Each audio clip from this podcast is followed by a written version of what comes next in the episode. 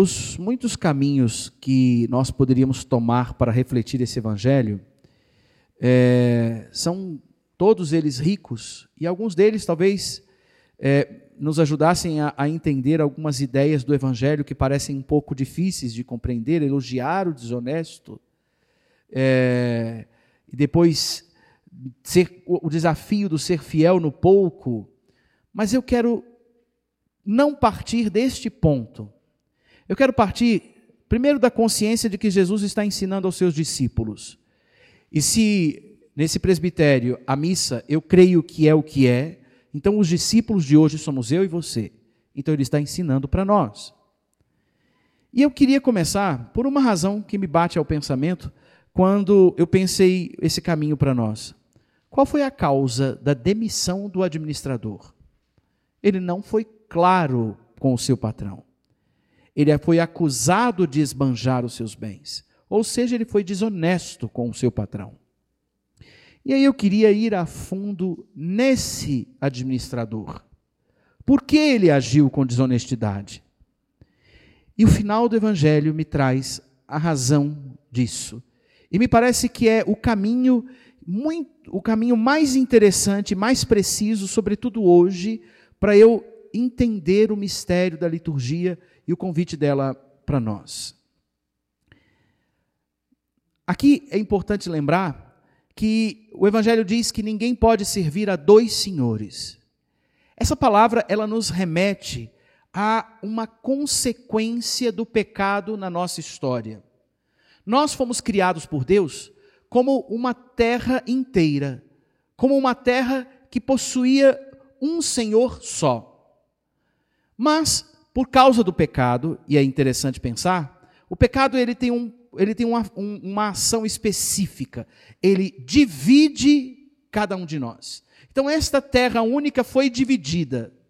E aí, a, a cada divisão, em cada novo pedaço, eu fui admitindo, e é isso que o pecador é, é, aprova, um outro Deus que senão Deus. Qual foi a sedução do inimigo? A, a, o argumento para seduzir usado pelo inimigo lá no início e que não muda de discurso, apenas muda de vocabulário em cada tempo da história. Sereis como deuses. E como isso nos encanta o olhar. A ideia de ser maior, pleno, total, a ideia de ser empoderado, a ideia de afirmar a mim mesmo, de ser o original, desculpa a expressão muito utilizada no nosso tempo, a última Coca-Cola do deserto, o último biscoito do, do, do pacote. Esse, essa é a atração que ainda nos seduz. Pois foi desse jeito que nós caímos lá atrás e ainda hoje, divididos. E quem é dividido precisa encarar perguntas do tipo: quem são os senhores do seu coração? Quem são os senhores do seu coração? Quem é que no seu coração ocupou os espaços divididos por você nas escolhas por outras possibilidades de Deus dentro da sua história? Padre, isso é uma pergunta meio dura. Eu não quis outros deuses na minha história, mas todos nós, quando pecamos, afirmamos um outro Deus. Se não outros, pelo menos eu mesmo. E começo por mim. O pecado divide. Pecado decompõe em diversas partes o nosso coração. O pecado separa o coração com limites para cada um daqueles que ocupam um lugar ali. Então, vira uma espécie de condomínio de Deus e de vários outros deuses que eu chamo de tesouro, que eu chamo de minha riqueza.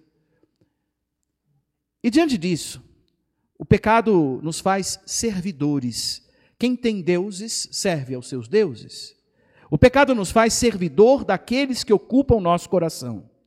O pecado nos faz usar a mecânica que é boa em nós. Deus nos criou para sermos homem e mulheres forçados para alcançar metas, e nós somos capazes de ir muito longe, com o auxílio divino mais ainda. Nossos esforços, essa capacidade de fazer o bem, ele serve a quem? A que deuses servem os nossos esforços? A quem você é fiel? A quem?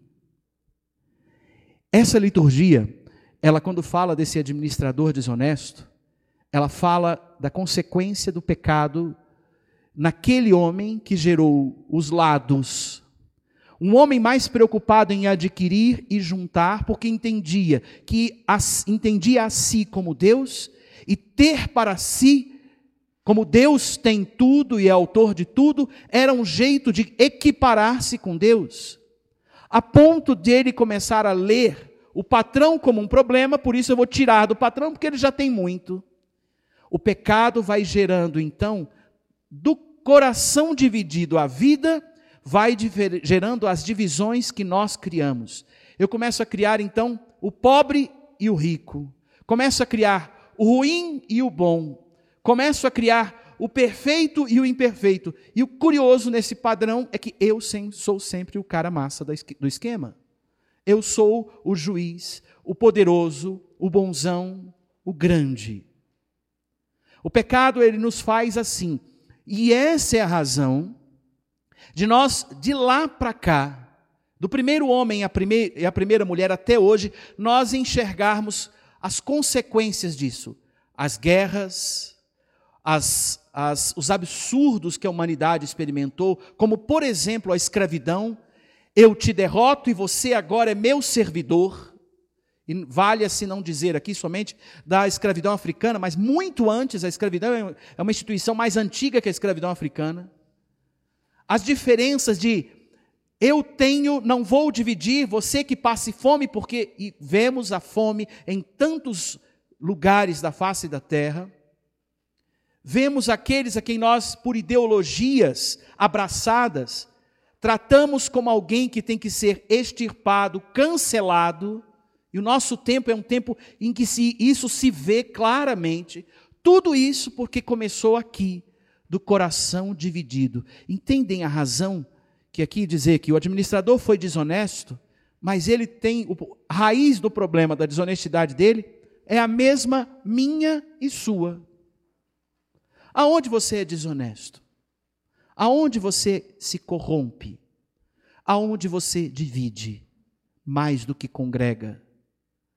Que costumes nasceram de você dividido e que costumes são seus costumes próprios de quem é alguém que segue a Deus?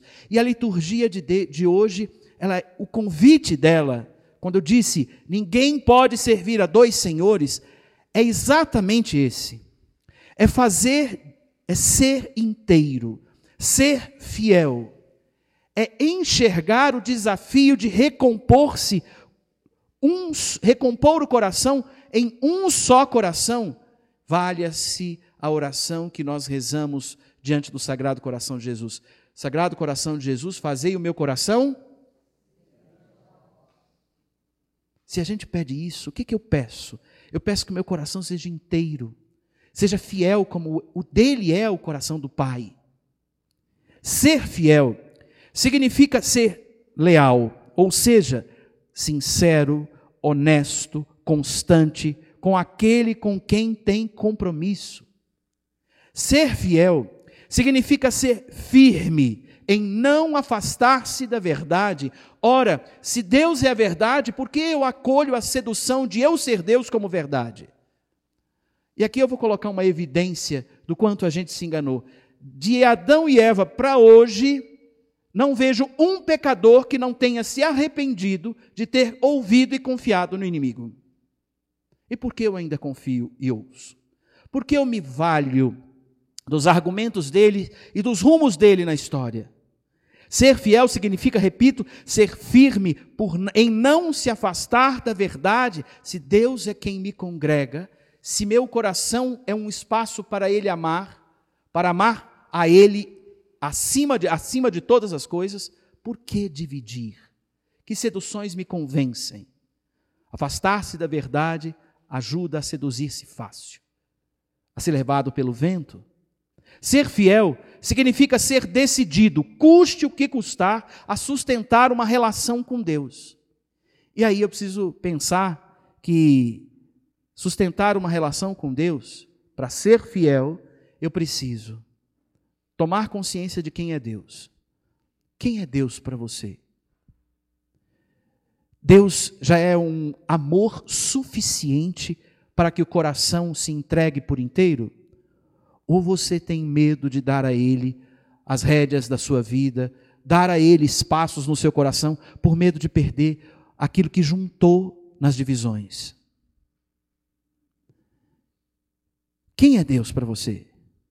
Quando a gente começa, eu fui entender, quando eu elaborei essa pergunta, eu comecei a entender isso porque numa, num gesto, numa, numa tecnologia de hoje, né? Existem, eu tenho uma tia que na casa dela, quando você liga a luz, não é mais um interruptor que você simplesmente faz um clique. Mas é, é um, medi, um negócio que você aumenta a energia e fica mais clara a luz, ou então se diminui para pôr a luminosidade baixa. Tem isso hoje, né? A gente pode fazer isso na luz. Mas como é interessante que a consciência de Deus é uma luminosidade plena que me permite ver todas as coisas. A baixa luminosidade, às vezes, ela é uma, uma escolha de quem tem medo de enxergar a verdade. Quando eu me aproximo de Deus e não quero ver o que tenho dentro, e um dos grandes desafios nossos nesse tempo é encarar quem eu sou. Eu não sou aquilo que eu simplesmente afirmo, alto, baixo, magro, gordo, homossexual ou não. Eu sou filho de Deus, imagem e semelhança de Deus. Isso é minha verdade. Se eu começo a afirmar coisas secundárias, eu começo a dizer que eu sou aquilo, e aí nós criamos um mundo de muitos caciques e poucos índios. E quando tem muito chefe no mundo, aí nasce guerra. Porque ninguém quer ser menor. Todo mundo quer ser maior. E nasce o que vemos em tantos lugares hoje. Tomar, para ser fiel, é preciso tomar consciência de quem é Deus. Para ser fiel, é preciso ficar perto de Deus, ouvir Deus, a oração, agir com Deus, praticar a caridade, amar como Deus te ama.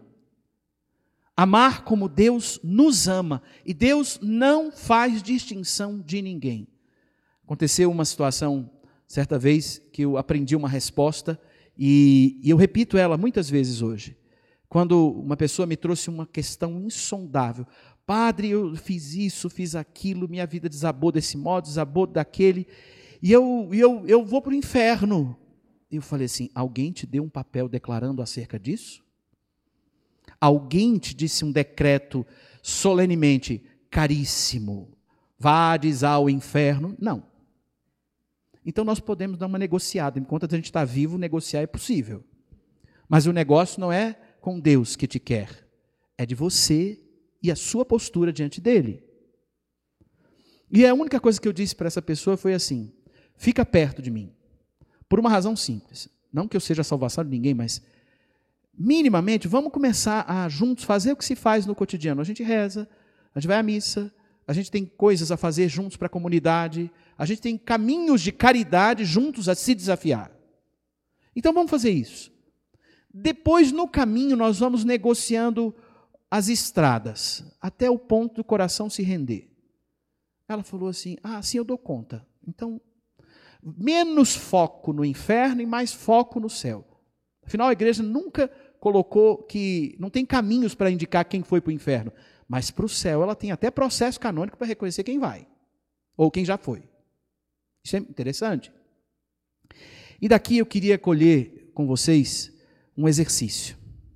Um exercício de santidade muito simples, muito concreto, mas um exercício que chama atenção diante da razão da, da demissão do administrador a razão da demissão dele, em últimas, é a mesma que nos faz pecadores e corrompidos e muitas vezes desonestos. É o coração dividido. Diante do desafio de quem segue Deus e sabe que o desafio é ser coerente e esperto para recompor o mal com o bem, ou seja, agir onde o mal atua, não devolvendo o mal, mas o bem, que é o amor.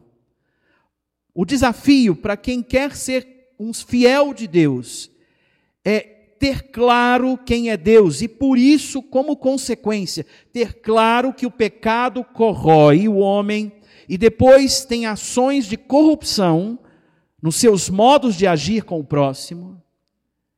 Quem quer ser fiel a Deus e sabe que deve ser coerente e esperto, que ser fiel é viver o caminho de quem viver um caminho reescolhendo Deus e começando dia a dia a agir por causa dele, esforçando-se por amar a todos e levar a salvação a todos, considerando todos como Deus considera, ou seja, filhos, por causa disso, nessa semana, eu colho o exercício da segunda leitura, nosso bom São Paulo, que nos diz assim: Antes de tudo, recomendo que se façam orações, preces, súplicas e ações de graça por todos os homens.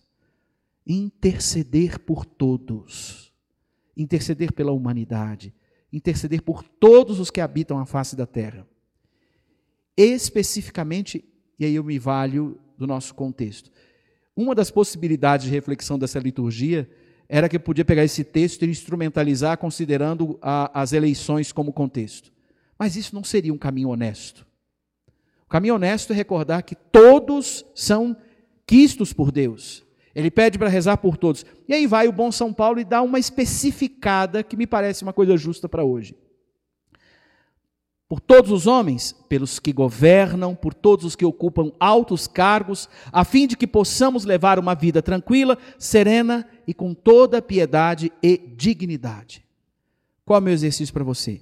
Nessa semana, reze por todos os candidatos que estão pleiteando uma função pública. Reze por aqueles que já ocupam, mas, sobretudo, pelos candidatos que estão pleiteando uma função pública. E aqui eu chamo a atenção. O, cora é o coração de alguém que vai servir ao público é um coração que deve também ouvir de Deus um chamado a esse serviço. O coração do homem que é chamado a servir a Deus como político não pode ser demonizado por nós, pelos muitos maus exemplos. Então nós devemos ser, devemos ser catadores de bons exemplos, e existem. Por isso, é interessante pensar que aquele que serve, se ele ideologiza para um lado ou ideologiza para o outro, ele diminui a si e nos faz uma vida perturbada. Por isso, a prece que o, que São, o bom São Paulo nos dá é de que, a fim de que possamos levar uma vida tranquila e serena, uma vida tranquila e serena, com toda piedade e tranquilidade a vida que nasce de todos ocupados pelo bem comum. Qual o exercício, repito, que eu quero sugerir a vocês? Rezar pelos candidatos que pleiteiam cargos públicos. E aí eu chamo especificamente a um, a um modo de rezar para testar o seu coração sendo capaz de rezar por todos. Reze, sobretudo, desejando o céu para aquele candidato em quem você não vai votar. Então, se você vai votar no Lula, Reze pelo Bolsonaro. Se você vai votar no Bolsonaro, reze pelo Lula. Se você vai votar, não vai votar nenhum dos dois, reze pelos outros. Eu só me lembro quem a, quem a pesquisa indicou. Simone Tebet, é, Ciro Gomes, tem a, a Ávila, tem como é que é? Soraya, o, tem um com um sobrenome Ávila também. Ah, Dávila. Pronto. Reze por aquele, sobretudo, em quem você não vai votar. Mas, padre, que absurdo. Alguns, eu, de ontem para hoje, eu ouvi muito essa palavra. Que absurdo, eu não vou rezar por fulano ou pelo ciclano. Você esbarrou, quando teve essa reação, no ponto em que seu coração não consegue ir além para amar a todos. Então desafie-se. Porque se nós queremos ser fiel a de, fiéis a Deus, nosso coração precisa ir além da diferença que nós experimentamos aqui para ajudá-los a sanar lá. Que Deus nos ajude. Amém. Mas para não sair daqui sem ter cumprido, primeiramente juntos, vamos rezar por aquele em quem você não vai votar agora. Ave Maria, cheia de graça, o Senhor é convosco. Bendita sois vós entre as mulheres. Bendito é o fruto do vosso ventre, Jesus. Santa Maria, Mãe de Deus, rogai por nós, pecadores, agora e na hora de nossa morte.